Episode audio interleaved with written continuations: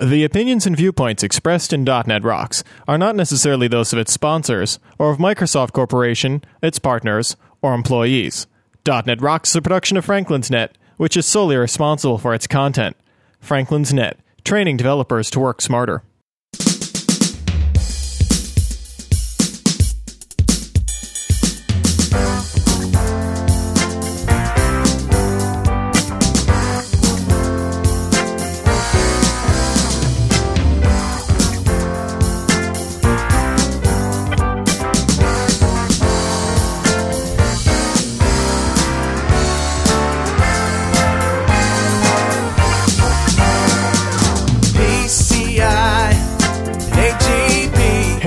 Hey, Rockheads, order your plane ticket to Dev Connections later.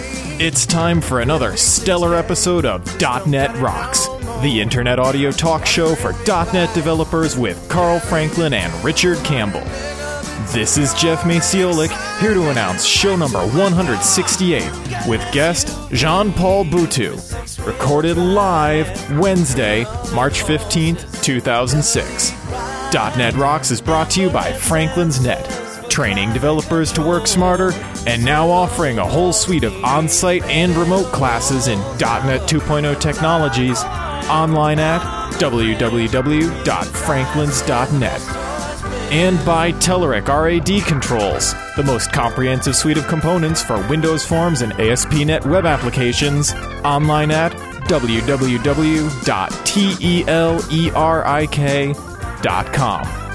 Support is also provided by Developer Express, crafting first class tools, frameworks, and controls for the .NET developer online at www.devexpress.com. And also Code Magazine, the leading independent magazine for .NET developers online at www.code-magazine.com.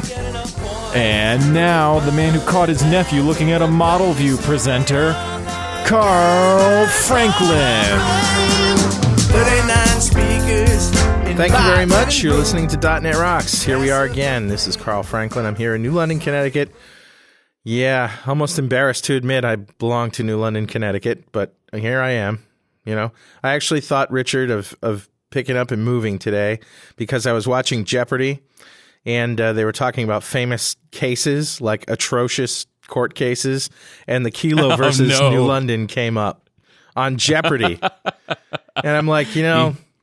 I, I lived here long before this happened, and now I'm actually thinking about moving away. of course, I never One will. court case can ruin your whole neighborhood. Uh, it just re- looks really bad, you know. Yeah.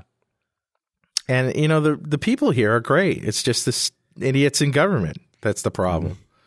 They ruin it for the You would not of be the first person to have said such a thing. in particular the New London uh, government. Just ask anyone around here. ask anyone. They can't. They can't decide on anything. There's some, there's a lot of bickering. Blah blah blah. Anyway, nobody wants to know about that. Hey man, we're here again. Yeah. Yeah. Show 168. Is it that many already? Yes. Man, you know, you know what was funny? Did you see that email? I'm not going to say who it was just because I don't want to embarrass him in case he would be embarrassed, but I want to read this email. This is amazing. He's pretty funny. He says, Hi, Carl and Richard. I just want to say thank you for your great contribution to the programming world. You guys are truly stars. I listen to .NET Rocks religiously in the car, at lunchtime, and even in the shower. Imagine. TMI. I'm dude. trying not to. TMI. I I've learned a lot from you guys, and I want to say that DNR TV is the best thing that happened to the programming world since .NET Rocks. As a Rocky in the programming world, I'm not sure what that means, but as a Rocky in the programming world, I find these videos tremendously helpful. I think he meant to say a newbie. Maybe, Maybe. maybe not. I don't know. Indeed, because of you guys, people at work think I am really smart, and honestly, that is not the case. Did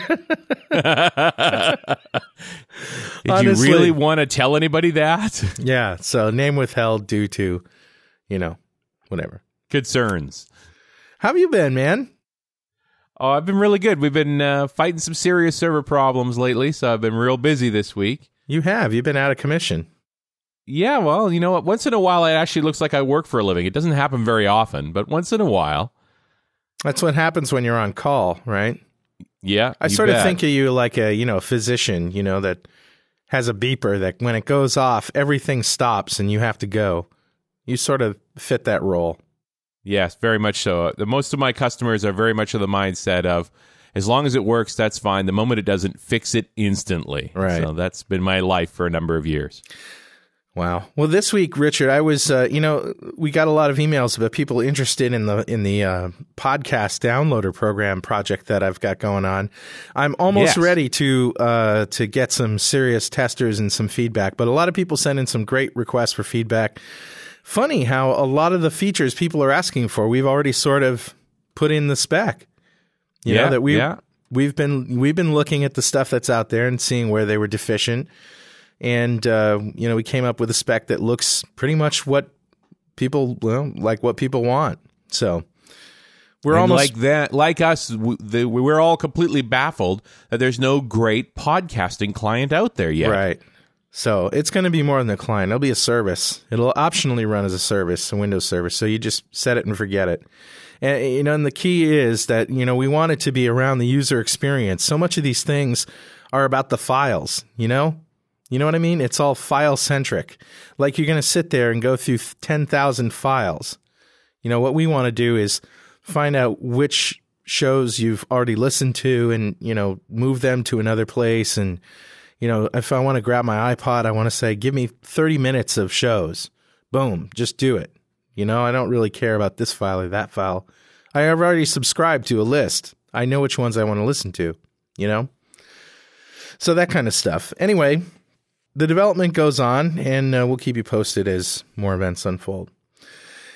Well, hey Richard, you know, last week uh, I was talking to our guest this week, John uh, John Paul Boodhoo. Last week we were talking on DNR TV, and he actually stepped us through a test-driven development project from start to finish.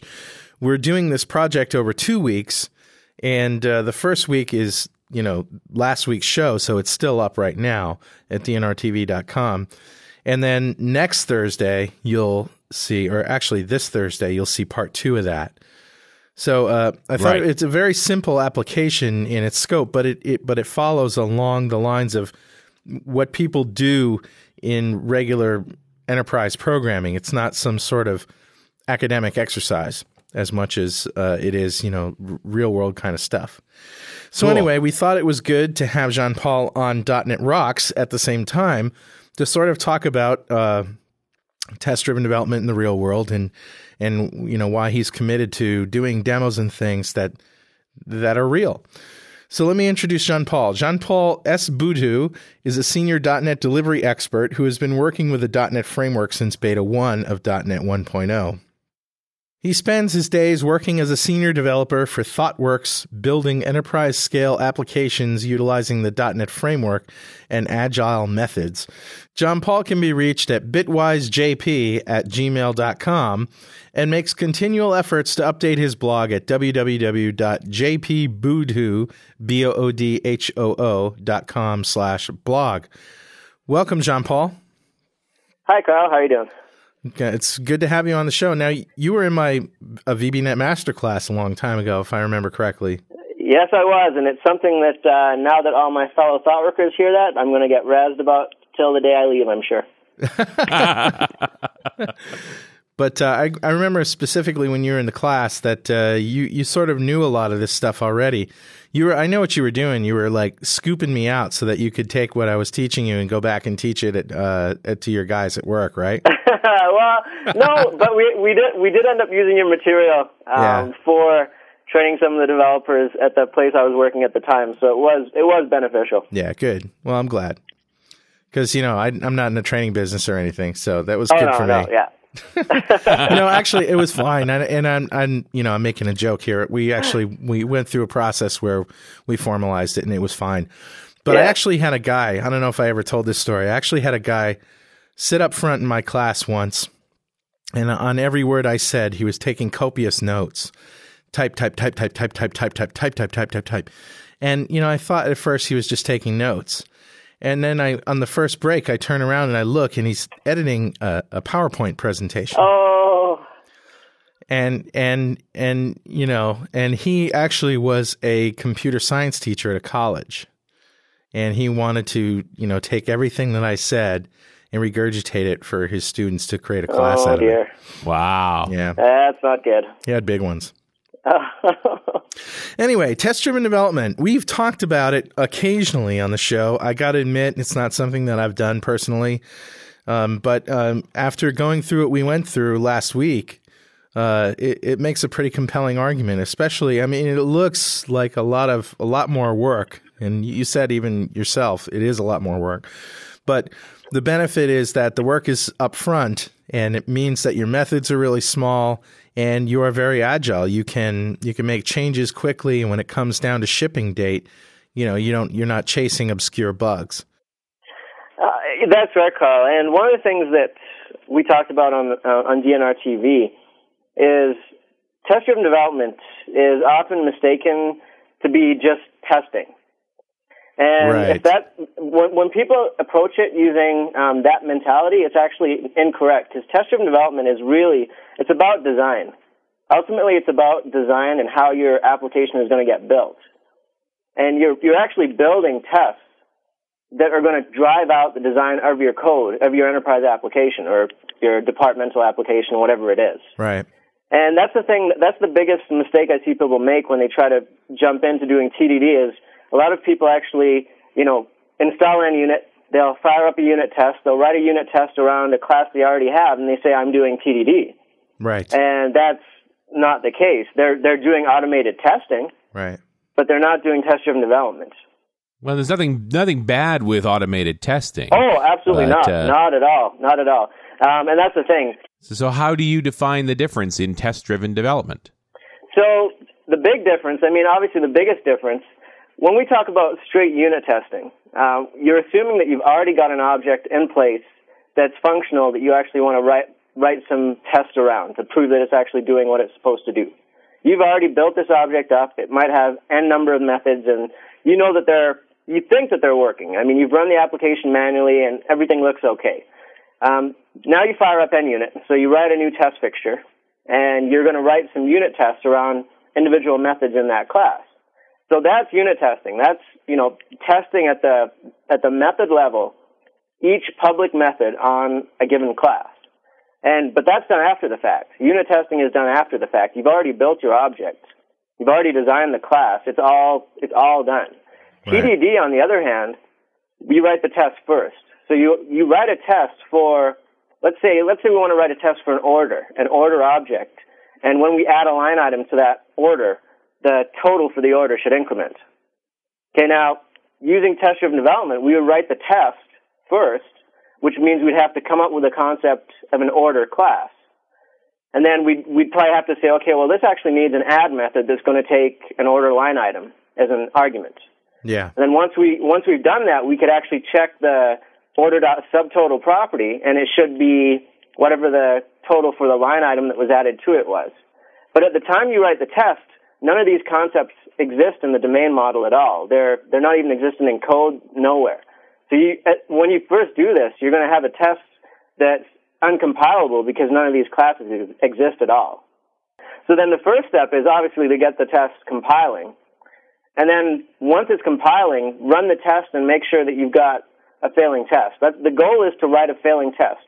Write a failing test before you've actually, you actually get to implementing functional code. Once the test is failing, then write enough code to make the test pass, refactor the code, and move on to the next piece of functionality. Now, um, the thing I found fascinating about watching you do this is that they're uh, it built into uh, is it is it the NUnit framework or the mock object framework? I can't remember which one, but built into the framework that you're using here are are tools where you can set up rules that say this you know method that I'm calling should do such and such, and you can test to see that you know it adds something to the collection that the value that there should be one object in a collection and and that uh, or it increments a number. And you can actually write the code to check that in the test. So you can sort of test not just test to see that a method returns the correct value you know, it does its thing black boxish wise, but Yeah. but that inside that method, it's actually doing the stuff to other objects that it's dependent on. Exactly. And one of the things you're talking about, Carl, is we're talking about um, um, what the concept we talked about in DNR TV was we were testing, yeah, testing the dependencies. So testing how our object under test interacts with other objects that it depends on. And the reason this is so important is one of the arguments I hear a lot with the push back against test-driven development is, well, yeah, this is fine and great for those um, let's build a calculator scenarios or let's build something super simple that I'll just throw away and never use again. But when we're building enterprise applications, we have layers and layers of objects that depend on one another to do work. How do I actually, you know, build up a test and test this object that actually has, you know, maybe five dependencies that it needs to do its work? How do I actually write a test around that and still, you know, eventually be able to plug this into a real live running system? Now, before the advent of things like NMock2, which is the, the, NMock, the mock object framework we use on DNR TV, developers just rolled mocks by hand. No, So we should we should stop here and define a mock object. So basically, a mock object is an object that stands in place of a real object that the object under test depends on. It's it's not it's not it's got no concrete implementation to it whatsoever, other than it can make a, it can basically track whether a method got called, and also if a method gets called under this certain scenario, return this value back to the caller so that it can carry on working with it. So the interface is there and it makes happy noises, but it's not real. Right. Exactly, exactly. And Yeah. it is it is instrumented to say I did do something. And I should point out here that it's very easy with this NMock stuff to do this. I mean, you'd think, oh my God, why would I be writing a mock objects? You don't. You basically, it's a factory, you pass an interface, and you get back an object. That's right. It's that easy. And that's one of the one of the beauties about using mock object frameworks like NMock, and also things that drive test-driven development in a really clean way, is the fact that when you force someone to come up with an interface first, you're immediately introducing looser coupling into your system Sure. because you're not tying that object to a particular implementation of that interface. As long as that object knows it's got an instance of that interface and it can call all of its methods and have them behave accordingly, it doesn't care how that's implemented. Right. And at test time, the object that you're actually testing doesn't actually care that it's talking to a mock object. Because we're setting up the mock object to say, hey, when this method gets called, return this back to the caller. Or, hey, track that I actually got this method invoked on me at least this number of times. And the mock, the mock framework is taking care of that. Now, again, in the past, before we had things like this, developers would usually do this themselves. And it, it really, what you ended up with was a lot of um, mock object classes that you had in your testing packages that looked almost identical. And a lot of the times, all they had was simple Boolean flags that said, hey, yeah, this method was called, or Huh. this method was called. It, it was pretty hacky, and the problem was is you ended up with not managed correctly. You ended up with these mock object classes just littered throughout your, you know, your test projects. Right. And that's that's why um, the introduction of these te- mock object frameworks makes things a lot tighter because really, in a given scenario, in a given test, the behavior of a mock object for one test might not be the same as the behavior for the same mock object under another test, right? Because let's say that we have a method that we want to invoke on on a dependency, and we know that whenever we invoke this method on the dependency, it should return us a number. Okay, now we're mocking out that dependency. So there's no real implementation behind it when we're actually working in our test. We're just saying, hey, when you call this calculate method on this calculator service, it's going to return you a number. Okay, but let's say we want to deal with a scenario where what happens if the dependency throws an exception? Right? Again, we're working in a scenario where we're not working with the concrete implementation. We want to see how our object that's using that dependency handles the exception that gets thrown from the dependency. Right. It's sort of a way to n- not worry about other things that might be breaking because you're testing this one method. Yeah. Because because there actually is no implementation, so there are no dependencies. But dependencies is the is the big issue, right? I mean, the the tenant that you were talking about of of uh, TDD is to atomize, you know, to make tests that go down to a single method. And you know what happens when those methods call other methods that have other objects and dependencies, you have to make sure that every single method has a test case, right? Well, and the thing is, the reason that TDD lends itself so well to this is what ends up happening is at a very low level, you're writing tests for a particular piece of functionality. And the way that you saw me naming my tests in the in the DNR TV episode, Right. you're basically naming your test to show what is the result of this test supposed to prove. Right. So, So, what were some of the examples that you give us an we example? Had, we had that we had that lookup collection um, class that we added a method to. The first test that we wrote on the DNR TV episode was it should be able to bind to a lookup list. right. So that was a function called should be able to bind to a lookup list. That was the name of the test. yeah. And the, and the resulting method that got invoked was a bind method on the lookup collection class that we passed a lookup list to. Yeah. right? And then all we wanted to make sure is we wanted to make sure that add got called so many times on the mock lookup list object when bind got invoked. So that's the thing. Whenever you talk, we're not.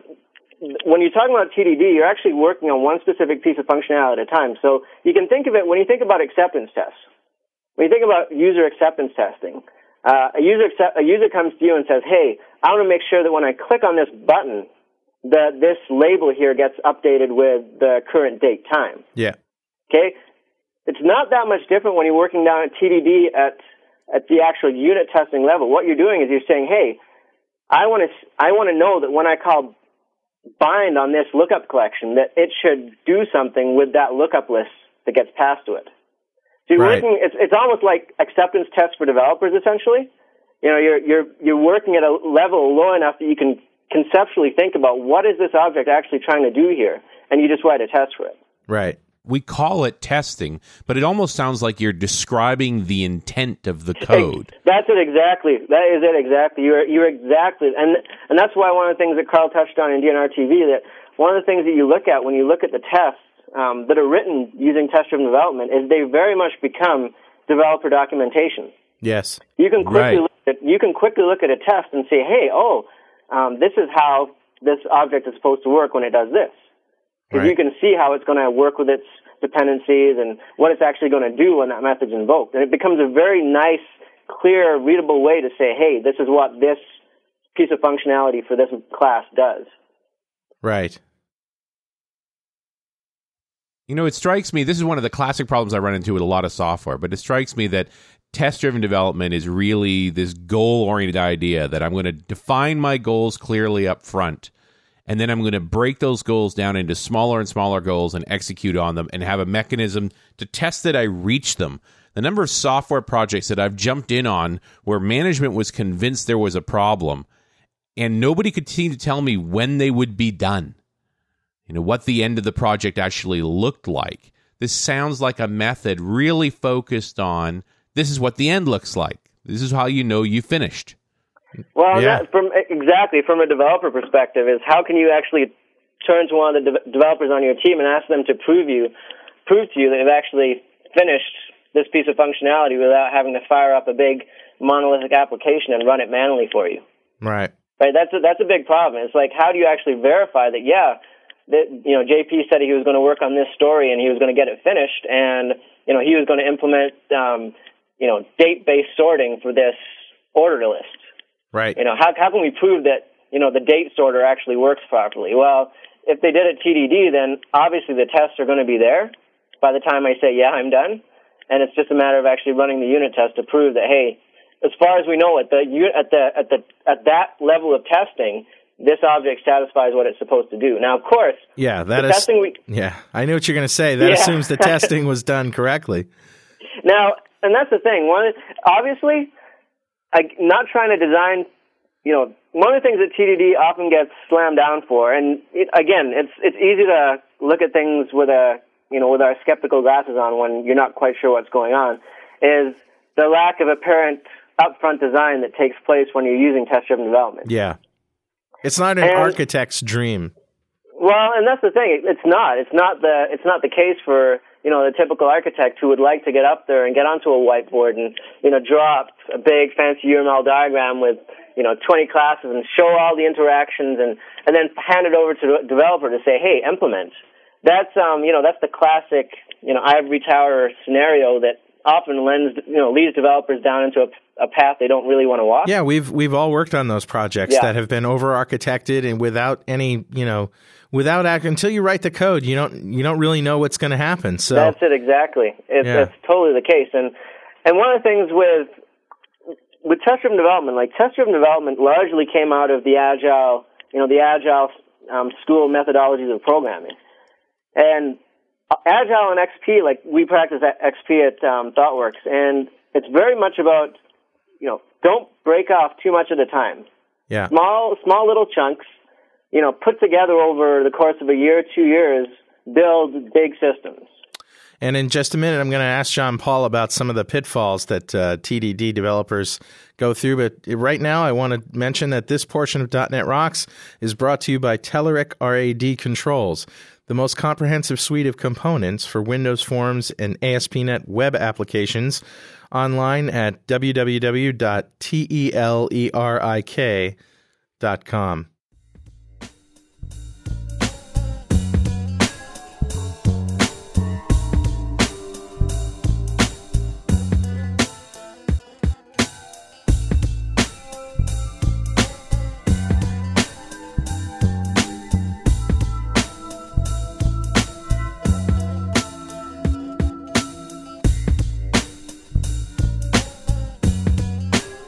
we're back with John Paul Boodhoo talking about TDD. Uh, John Paul, what are some of the pitfalls that uh, developers find themselves in when uh, when they get into TDD?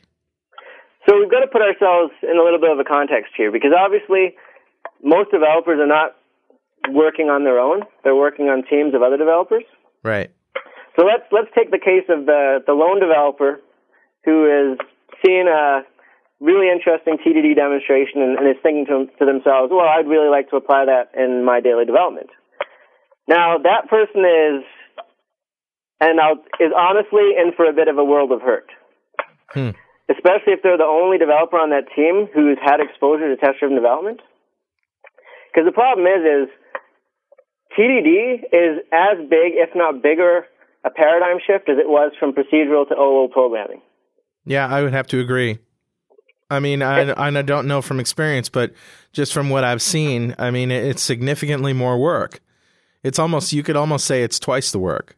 Well, it's not just the work; it's you're changing the way you think about approaching problems, like about about approaching programming problems. You're, you're changing the way you would normally develop.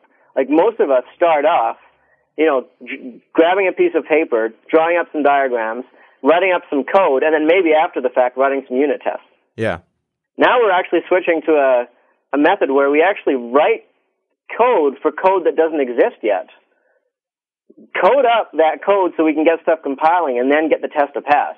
It, it sounds simple, like when I say it, it sounds, well, how hard is that? But trust me, when you actually sit down to do it, it really changes and forces you to rethink the way you actually go about developing. One of the ways in which it is different, John Paul, was obvious to me when I was observing you going back and forth. It is this ping ponging between the test and the code, and the back to the test and back to the code. And you, you make a change to the code, and that uh, that means the test has to change. And because that test changes, that uh, prompts some other code to another test for another piece.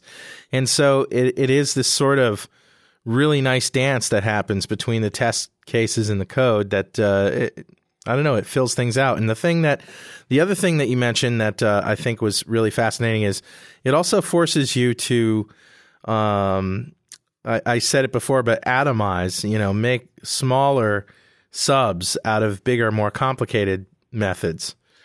Well, Right. that's one of the things that, that the test helps you drive is it helps you really quickly identify whether you're trying to do too much in a Right. particular test. Right. I, I guess it- the typical experience of a lot of, uh, you know, rapid application developers is, you know, you, you have some, you know, going back a few years anyway, you have a, a button and that button makes this one call that does all these other things and some magic happens and then the end result spits out. So a lot of people have learned incorrectly to, to, to make these big behemoth subroutines.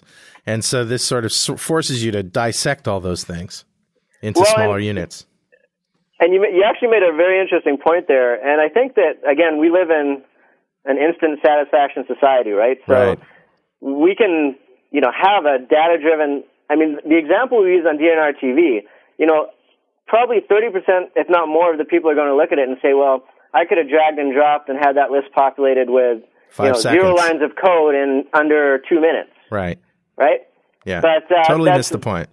Yeah, it's not it's not the point, but that's the thing is, as developers, we've been almost spoiled a little by the instant satisfaction that drag and drop can give us, Yeah. and it's and that's the thing. Those are the people I find it hardest to make the switch are the people who are heavily heavily dependent on studios, designers, and wizards Right. and all that stuff for doing for building their apps because TDD is all about writing code. It's all about writing writing co- writing test as code and writing actual real objects that are meant to do the work. I'm not saying you can't do TDD using you know the designers and stuff like that. It's just trust me, it does not lend itself well to it at Right. all. You know, it's funny. At at the same time, I was thinking TDD is also pro rapid results uh, programming. Oh, sure. Oh, But it tends to decompose those larger tasks into smaller bites that you can individually test and know this code you've written is qualified, that it does what it's supposed to do, and you can move on to the next piece, then the next piece.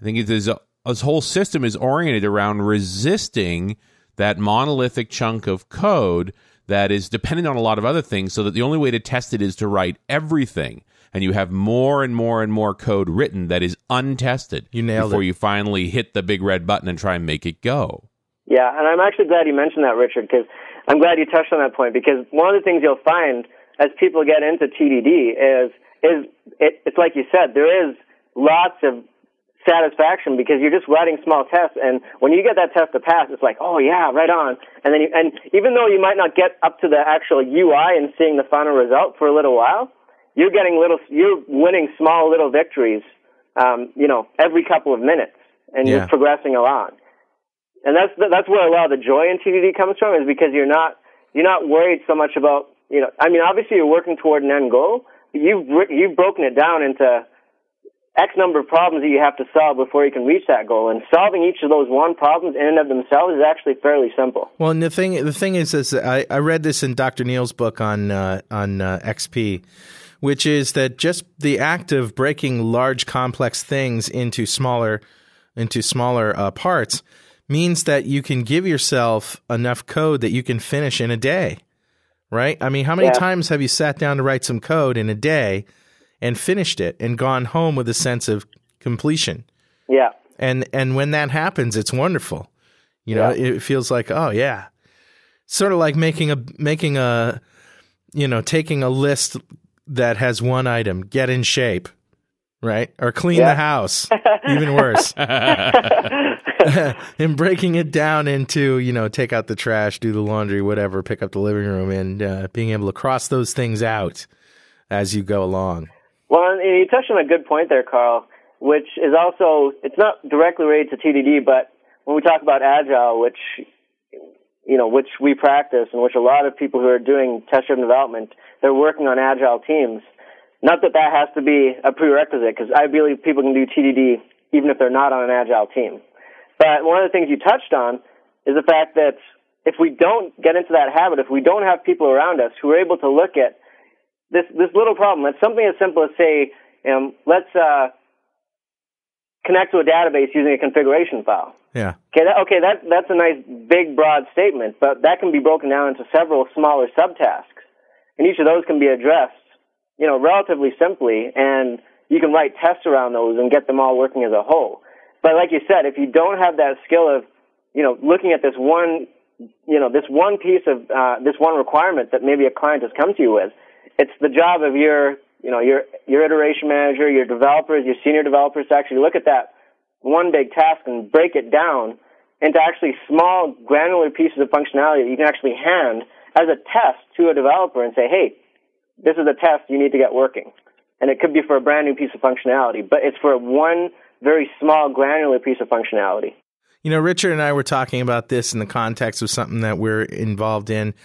That it, it's a common pro, uh, it's a common mistake of novice programmers, or maybe maybe not novice programmers, but uh, of of many programmers to to start out with something simple and just make it grow and grow and feature creep and creep and creep until it becomes unmanageable. And by unmanageable, I mean it, it literally be, takes so long to get your mind around the code of what you were doing and where you were going. You can't re- physically remember all the things that you forced yourself to remember to write this code that you know you you resist working on it at all and uh, and a lot of projects drag on and on and on because of that kind of thing. You see that Yeah. a lot, right? Yeah. So, Well- how does this uh, how does this either exacerbate or or help in that in that situation? So again, keeping with the keep it simple, um, stupid principle. Obviously, when you're doing test-driven development, because you're only fo- focused on getting one piece of functionality to work at a time, you honestly, and again, this is straight from the field, you really are building things as simple as possible and building up from there. And what ends up happening is, as you write, let's say we've actually we've gone we're three months into the project and we need to introduce a new piece. Um, let's say we need to introduce pricing strategies for you know different pricing strategies for age levels in a in a store. Yeah. And we've already got a pretty decent code base built up. But now we say, okay, well, you know what? It's not just a simple add all the items together and calculate a flat total. Now we have to actually apply a pricing strategy based on the age of the person who's making the order. Right. Okay, now, okay, so that's that's actually a pretty that's that's a pretty significant change, and with all the code that's been built up, you know that you're just working on this one new test. You're adding this one new piece of functionality. Now, the reason what's happening is if you find that you go to write that test and you're having trouble actually writing the test because you know what, there's we've actually introduced some dependencies here that shouldn't be here. Obviously, one of the things that happens with test-driven development is it's part of the whole TDD process. I, I've mentioned it before, maybe I haven't. It's this process called um, red-green refactor. So write the failing test, so that's the red. Okay, green is get the test passing. Refactor is the the one part that should never be missed out on and not be skipped on. Right. And that's actually taking a look at what we've done. And this could be, you know, this could be day one or month two into a project, looking at the code, looking at the test we just wrote, and saying, you know what? I had to go through a lot of work to get that test to actually work. Yeah. Right? Like I had to go, I had to go through some crazy, you know, object traversals. And is there a way I can actually simplify this? And that's when you actually take the time to step back and say, you know what? Um, in the interest of making this simpler for the next edition for the next for the next feature, again, you're not trying to future proof. Right. That's the big key is you're not trying to build for um, future functionality that doesn't exist yet. Yeah, that's But a big you are mistake. trying you are trying to make it simpler to maintain what's already there. So refactoring is a big part. And one of the things that I I joke about a lot on the project that I actually just rolled off of is I think when I rolled off the the solution was at um, it was close to 39 projects. Really, really, you know, it was a pretty pretty big project. And I was just joking because one of these days, every every couple of weeks, we'd be, we'd go through these mass refactorings where we'd change, we'd, we'd restructure a lot of the code base. And I just laughed and I said, you know what? Somewhere, some guy is trying to do this without any unit tests whatsoever. yeah. And that's one of the biggest reasons why a lot of people just don't. Right? Because once you get to a certain point and you're, you, you get, you get a certain critical mass in your code base Right. and you just can't know without tests there that you're not just breaking a whole whack of stuff. That's right, because it's a very Right. simple operation to do a refactoring, but you don't necessarily know you you got everything. Well, that's the thing, and even subtle refactorings, like it doesn't necess- necessarily need to be a wide sweeping refactoring. It Like could an just be a simple. It could be a simple little. Well, I'm just gonna. I'm not gonna. I'm gonna omit this parameter here, and I'm gonna um, instance, you know, pass it into the constructor and just assume it's always there. Right. That's a little subtle thing, but without the test there, you have no way of knowing that you might not have just introduced a subtle little bug into the system. Isn't Now- that the definition of legacy code? Code I'm no longer willing to refactor because I'm afraid of it. well, and that's the thing is, unfortunately, I think too many too many systems fall into that that trap too early because, unfortunately, the fact that TDD is used to actually drive the design of your system, I will grant. Obviously, when you're talking about big enterprise systems, whatever way you slice it, there's going to be layers of dependencies, and there's going to be, you know, you're not going to just be able to take a look at that system and in five minutes understand it in its entirety. You know, you probably need to spend, you know, a day or two actually sitting with a developer, going through the code base, watching them write tests, watching them use the app to actually get a good feel for what's actually going on. You know, even the best developers in the world can't sit down, can't come into a, a brand new company they've never worked with, brand new set of developers they've never worked with, look at a code base that could be fairly substantial, and actually grasp it within a couple of minutes. Mm. Right? It's just it's just not something most people can do. If, Right. You know, if anyone. Richard Right? can do it, but maybe nobody else. okay, all right. But I was actually thinking the nice thing about TDD is since my first step is to write the test, I'm going to force myself to understand a lot before I try and put any code into the equation at all. Right. That's it exactly, Richard. And I actually made the exact same point to Carl the other day, and that's exactly what happens. Is there's no better way for a developer to actually get down and dirty and learn about what's going on than having them actually write a new piece of functionality test first. They'll Yeah. get to know very quickly where everything lives in the system and what objects are responsible for what. And again, it's not an immediate okay. Here's a test. Here's a test I'm writing. Implement it. Of course, it's a it's a growth process as well. But one of the things we talked about, Carl mentioned the ping pong effect of you know writing some tests and writing some code and going back and forth. Well, one of the things that we utilize when we're going into clients client um, sites where we want to actually teach TDD to developers is we'll often utilize a concept called ping pong programming. And what happens is, as as the as a developer who's comfortable with TDD, I will sit down and I'll actually we'll say, okay, we're going to work on this this story right here. We're going to work on this, you know, open a database connection using config file information, for example. Pretty simple. But what we do is we'll say, okay, here I'm going to write the test for you.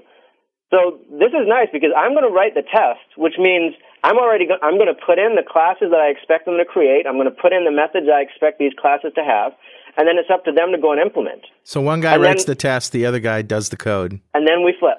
Yeah, and then you flip back back and forth. Yeah, and then you switch, and then you have them write the test, and you implement. It's a really, really neat technique to coach people into getting into the habit of test-driven development and what it actually means. And I find Also it really sounds like a great way to draw a new person into a project and get an idea of how things go together and, and how to work with the code that we've already got. Hmm. It's one of the best ways I find. And one of the things that, again, we haven't really talked about Agile because this really isn't a discussion about Agile, but one of the things that this makes an assumption about is that you're in an environment where the client is open for you to have two developers sitting at a desk for a, you know, for some period of time. Right, so we think about this concept called pair programming, which Agile and XP talk about a lot, having hmm. two developers, you know, working at one keyboard, one or two monitors, depending on, you know, client budget, and actually have two developers work in tandem on one piece of functionality. Yeah. And if you, again, one of the things that this is, this is often kind of looked at with, you know, 50-50 people, either people like it or they hate it. right, yeah. We've Uh, talked about that before on the show. Yeah, and the problem is, is ultimately, regardless of whether we actually put a name to it, all of us in our daily jobs pair program at one time or another. Well, It might you, not be formally, it might not be, you know, hey, you're going to sit with me for the day and we're going to work on this. But even if you have somebody peeking over your shoulder for 30 minutes and they're watching you write code and all of a sudden you hear them say, hey, no, this could actually be done better like this, or have you thought about doing it this way? That's pair programming right. right? It's not. Uh, again, it's been given a bit of a bad rep by people saying, "Well, hey, I can have, I can get double the work if I split these guys up and put them on two different stories." One keyboard, But- two brains. Exactly, and um, so I Well, mean, it's not necessarily again, true either. I think your point, Jean Paul, is a good one that you are going to go through the process that pair programming does, whether you want to or not. Every piece of code is probably going to be looked at by two eyes, going to be rethought. It's just that when you spread it out over a long time, it actually takes longer and more mistakes are made. Absolutely. If you do it up yeah. front and plan it in, nobody's surprised, and you usually get a better product. Yeah, and that's it exactly, Richard. And one and one of the things that we find as well, again, not to be agile is not about trying to make people feel uncomfortable or you know single people out, but one of the things that helps with people who are just getting into TDD is having that pair. You're not going to write any code without writing a test because they're not going to let Right. Right. you. Right? You're not follow going the- to let you. Pair programming attacks two big issues. One is not following the rules. Hmm. But the second one that I think is easily as important is resisting thrashing.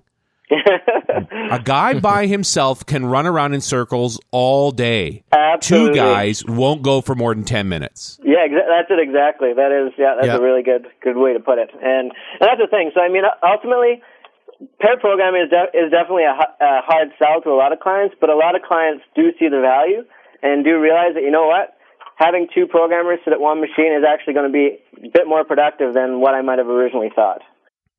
I, I find it's one of those things that you can start them into little by little. Let's do this piece as a pair and see what the results were. And if you've got good metrics around your testing, good metrics around your QA, your debugging and so forth, and you're able to show, look at the quality of the code that came out of the pair versus the uh, the general quality of code. Fairly quickly, people get the idea.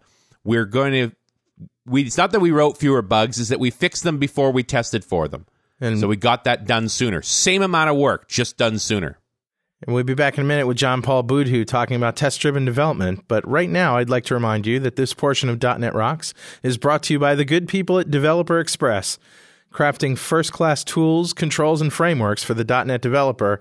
And you can find them online at www.devexpress.com. Our old friend Mark Miller.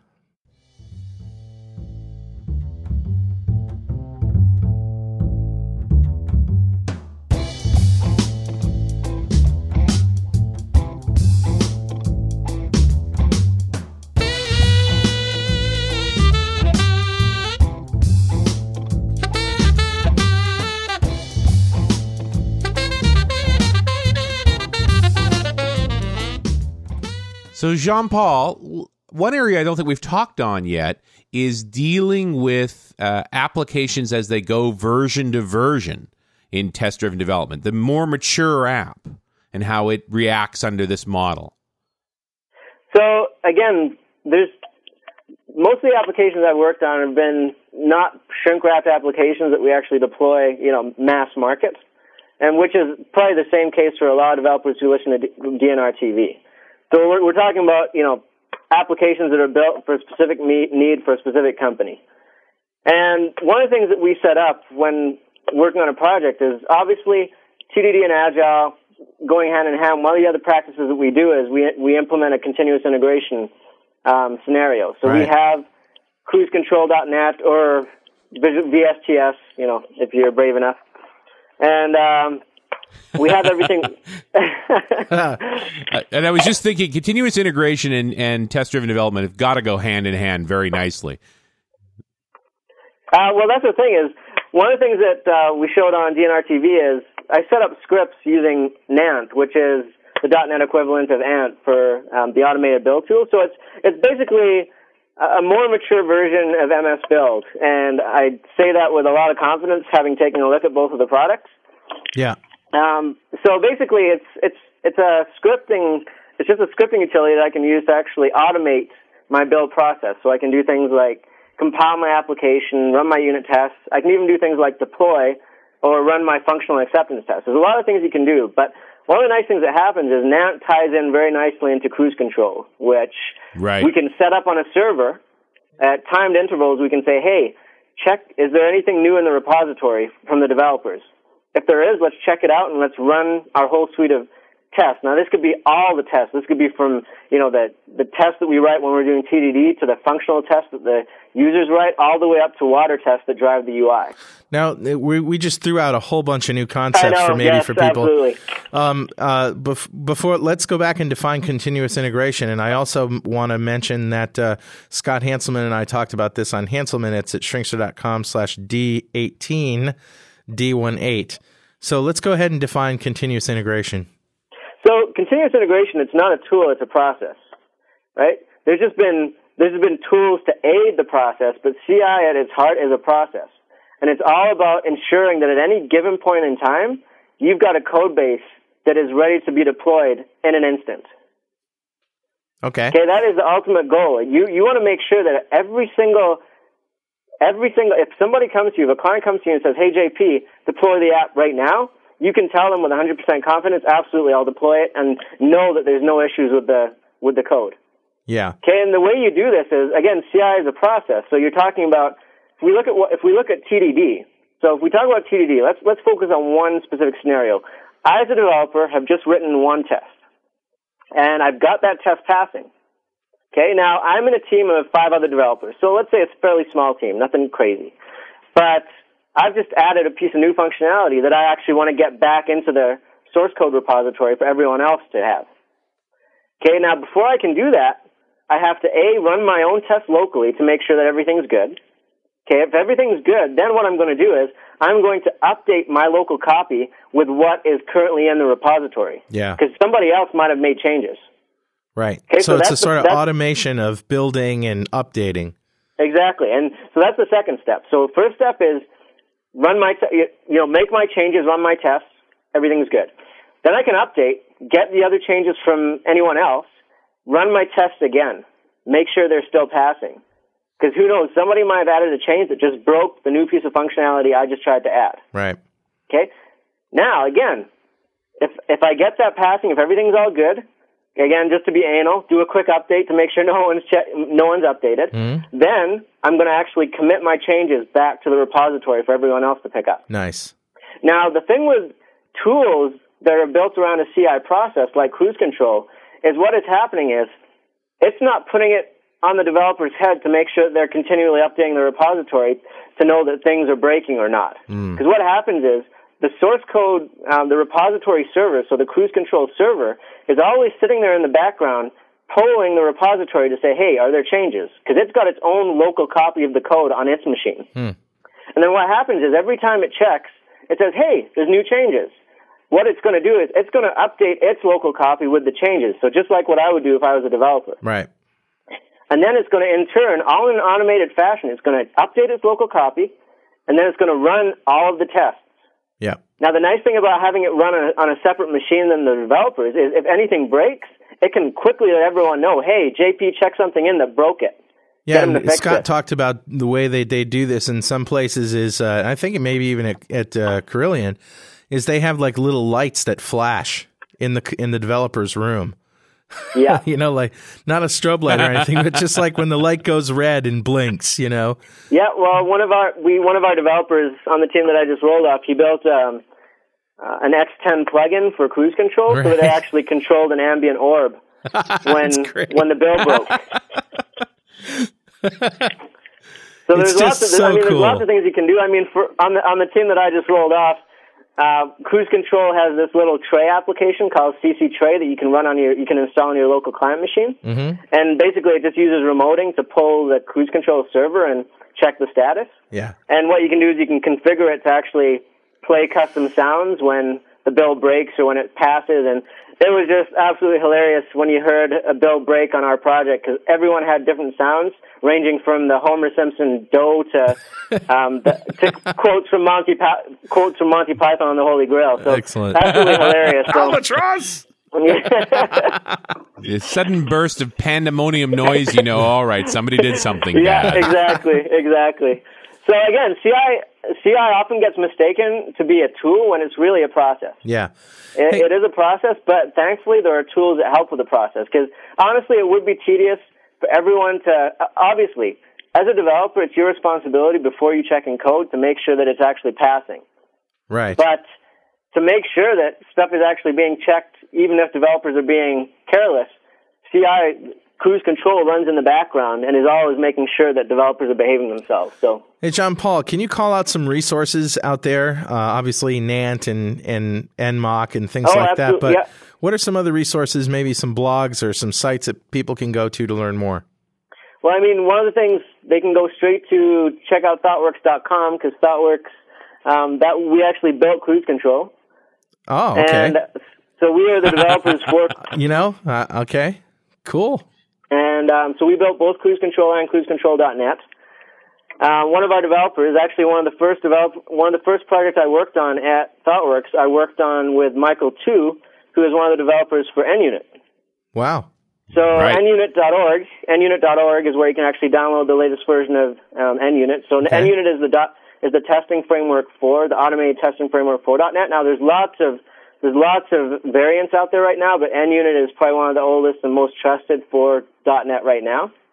And again, not to be a not to be a VSTF slammer, Uh-huh. but I still find it a lot easier to write tests using plain old NUnit attributes than the stuff that VSTS provides. Well, that was my next question. Is you know where does Visual Studio Team System fit into this, and and do you see do you see Visual Studio Team System getting into this uh, more heavily well, in the one, future? Of, one of the interesting quotes that I just read today, uh, which I completely agree with wholeheartedly, and one you, you guys probably remember a while back when Microsoft actually posted that article on how to do TDD with VSTS. yeah, It quickly got pulled from the site because of how absolutely ridiculous it was. yeah, Um, well, one of the things that I read today, which I completely agree with, is if you're using VSTS to right click on a class and generate test view and calling it TDD, you're not doing TDD. yeah. Okay, now that's not to say that you can't do TDD with just what comes out of the box inside of VSTS. Like you can use Sure. the, the attributes that uh, VSTS provides, and you can do test-driven development, right? But the problem is, is right now with VSTS, there's no nice, easy ways to you know quickly run things from a command line. One of the big things that you'll find with a lot of guys who do test-driven development is they're heavily dependent on having things they can execute quickly from the command line to get immediate feedback. Right. They don't want to have to fire up the big full blown Visual Studio build Right. before they can wait for feedback. They just want to quickly say, "Hey, is this going to work?" Yeah. Uh, one of the other problems too, one of my other criticisms for this current iteration of VSTS is um, the MS Build server, the Team Foundation server, doesn't support um, timed builds. So it doesn't support actually out of the box pulling the cruise, pulling the repository, you know, pour, um, pulling the new repository that uh, VSTS provides every couple of minutes and actually checking for changes. Now, there's plugins you can. There's actually, you know, you can actually download third-party products that do it now. But it's just surprising for such a simple thing that you know, posing it as a CI environment with what they're trying to do, that that wouldn't actually have come in right out of the box. How long has continuous integration been around as Oh, a It's been around for a long time. Okay.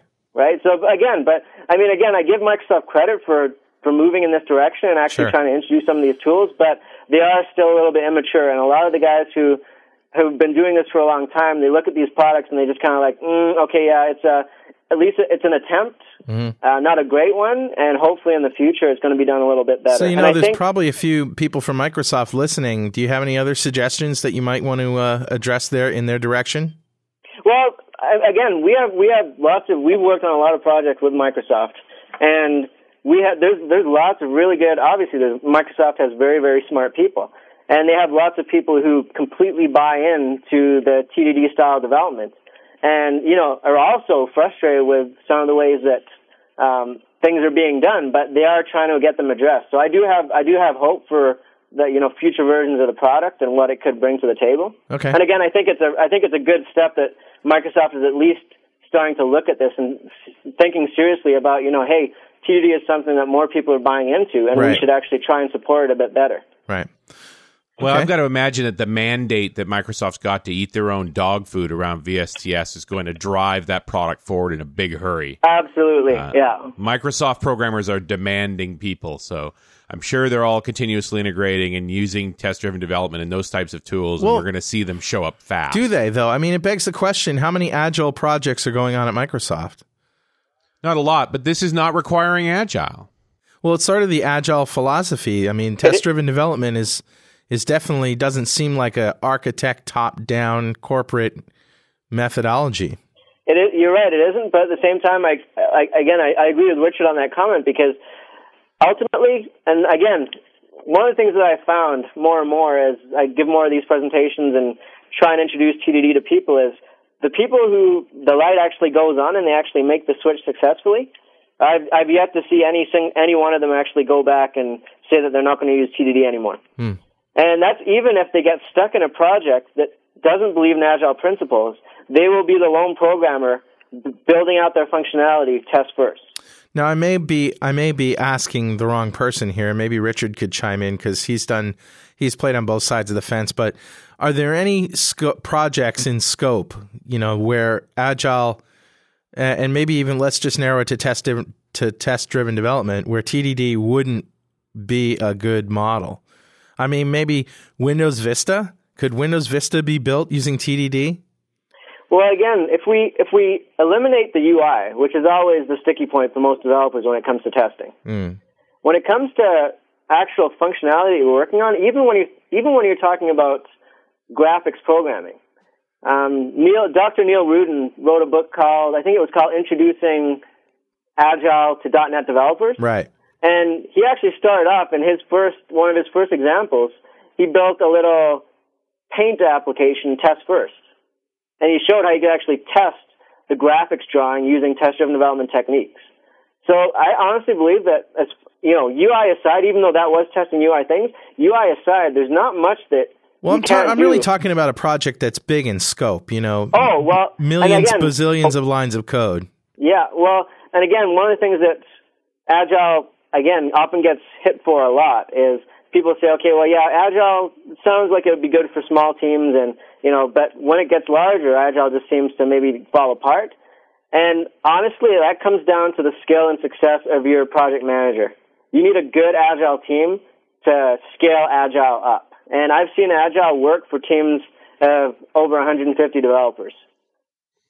Wow. I think I am going to chime on this now because, uh, and, I, and I laugh that you picked Vista as the question, Carl, because there was the great re-architecting of Vista that Allchin did back in uh, August of 2004, right. where he basically took a step back after uh, Service Pack 2 had been shipped and he looked at it and said, you know, we have to do this a different way. We cannot continue to build on our monolithic project over and over and over again. And he's talking about Windows. Yeah. And Yeah. they tore Windows apart and did a much more test driven, oriented, agile approach Really? to building the operating system. It's exactly what they've been doing. Well, you know, that wasn't a setup. I was clearly curious about that.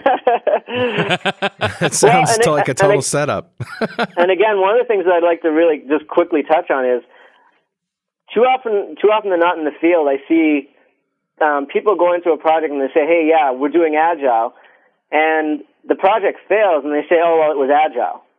Ninety percent of the time, that was because the person who said they're doing agile, they had no clue what agile was about, and they really did not have any idea how to drive an agile project forward. Hmm. Hmm. And and that's why that's why I think too many people take the cop out of saying, "Hey, yeah, we're doing unit testing, we're doing we're doing pair programming, so we're doing agile." right. Okay, it's not the case. Agile is so much more than a couple of buzzwords about styles of development. You know, it's just like any other project. It needs good PMs who are familiar with what it takes to run an agile project. You need good. You, architects are not dead in the agile world. Architects are still No. alive and strong, right? Like they're not dead at all. Right. I And didn't mean thing, to imply that that- either. Exactly. And one of the things that unfortunately get the, the wrong impression gets sent across is because of the heavy emphasis on TDD is well, what happens to everyone else? You know, what happens to my QA? What happens to my architects? What happens to Right. the problem the thing is is you gotta remember is a project team is a project team. We still have QA, we still have testers, we still have users, we still have architects. It's Like, about all developing the implementation is what it's about. Like so yeah. so again, I think that I, obviously there's I'm not there's no such thing as a silver silver bullet for app development or a methodology, right? You need to use what's going to work best in the scenario, and I'm sure there are scenarios where maybe agile isn't the best fit. But uh, again, it's just like you, you- you've got to be able to look at the problem and say, hey, can we actually use some of these principles in this scenario? And if we can, go ahead. If not, Right. then find something else that actually will work. My experience with Agile has shown that in a lot of ways, Agile depends on even more discipline from the developers. And I think it even raises the minimum skill level. The good news about Agile is that it, ha- it has a system in place that enforces improving skill levels along the way. So you tend to find more skillful teams doing Agile. And when junior people come in, they learn fast uh, because the system is really well architected to do that. Uh, but I think the big challenge here is that the whole idea of having a variety of skill levels developers all being productive on an application is much tougher in Agile. There's a heavy obligation on good discipline and good approaches. And often uh, those things fall down. Projects fail because you don't have that level of discipline. Good Well, point. and actually, Richard kind of stole the words out of my mouth about the whole disciplined approach to TDD and agile development. It really is a very, very disciplined approach to, to development. And like you said, with the whole um, skill disparity that can often occur when you're on a larger team, that is where things like pair programming just become paramount. Yeah. You know, you cannot bring, uh, you know, fresh out of university developer onto some of these projects and expect them to be productive on their own. They're going to start crying day one. You know, they're going to look at the, the code and they're going to be, you know, you know, running for the door, right? They Right. need, they need experienced pairs, you know, seasoned, senior programmers. You can sit with them, write tests for them, actually get them, you know, get them more comfortable with interface-based programming, get them comfortable with design patterns, Right. get them comfortable with just plain old object-oriented design. Right? There's there's so many skills that TDD implicitly um, thinks that you already have a good handle of, like design patterns are, you, you know, Yeah. design patterns. Often, when you do refactoring on large projects, you're refactoring to patterns. Right. You're refactoring the code to take advantage of design patterns that can actually simplify some of the stuff you're doing. You're taking advantage of interface-based programming to, to decrease the coupling between objects, right? And you're taking advantage of just good old old principles to actually factor your solution properly, mm. right? So again, it, that's what Richard says there is actually bang on, and the fact that if you were on an ad, if you're on a team that you just shoved a poor lowly junior developer and said, "Hey, build this," yeah, you know what? Uh, more often than not, that would be a bit of a recipe for disaster. Well, okay, and uh, you heard it here, folks, on .NET Rocks. Uh, it's come to the end of another show, a great show. Thanks, Jean Paul. Before we let you go, though, I want to ask you a question. Uh, you know, I asked a lot of people this question. What uh, what's something you've seen online recently that really tickled your fancy, and maybe a tool that you downloaded or something you use all the time, something you can't live without, maybe a new website, maybe it's a new toy. I don't know. What's uh, what's cool in your world? Well, I I really one of the tools that I've just found invaluable just as, as of late is a tool that actually Scott Hanselman had up on his ultimate tools list, and that's SlickRun. Slick Run. Oh Let's yeah, run. Yeah, gotta love it. yeah, it's uh, it's just amazing for just a floating command bar. Just love it. So tell us what SlickRun is for those who haven't heard. So SlickRun is essentially just that. It's a floating command, a floating command prompt essentially that you can just type commands into, hit enter, and it'll chase your mouse cursor if you want it to. But one of the most powerful things about it is you can actually configure it with these things called magic words. So I could actually put in a magic word that took me straight to DNR TV web, DNR TV's website when I typed it in at the floating command prompt. And there's all sorts of crazy things you can do with it. And it's just, it's so handy because for me, I can I live at the command prompt almost all the time. So if I can just hit control, um, Windows key Q will actually have it chase to where my cursor is Yeah. on the screen, and then I can just type in my magic word.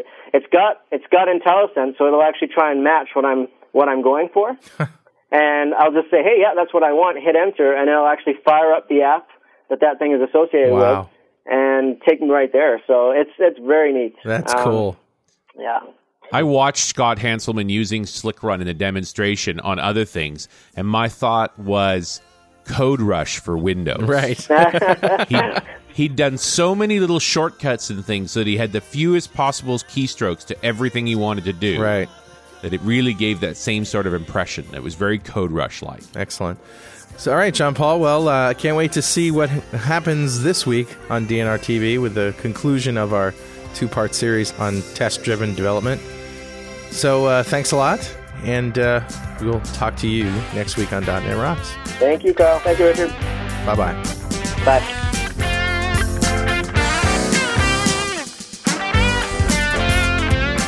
.NET Rocks can be found online at www.dotnetrocks.com and at msdn.microsoft.com slash dotnetrocks. .NET Rocks is edited each week by Jeff Maciolik, that's me, and Carl Franklin, who is also executive producer. All music heard on .NET Rocks, including Toy Boy, the theme song, is created and produced by Carl Franklin and Franklin Brothers Band. Carl never sleeps. .NET Rocks is produced for Franklin's Net by PWOP Productions, providing professional audio and podcasting services online at www.pwop.com. PWOP, it's time to get your impact back.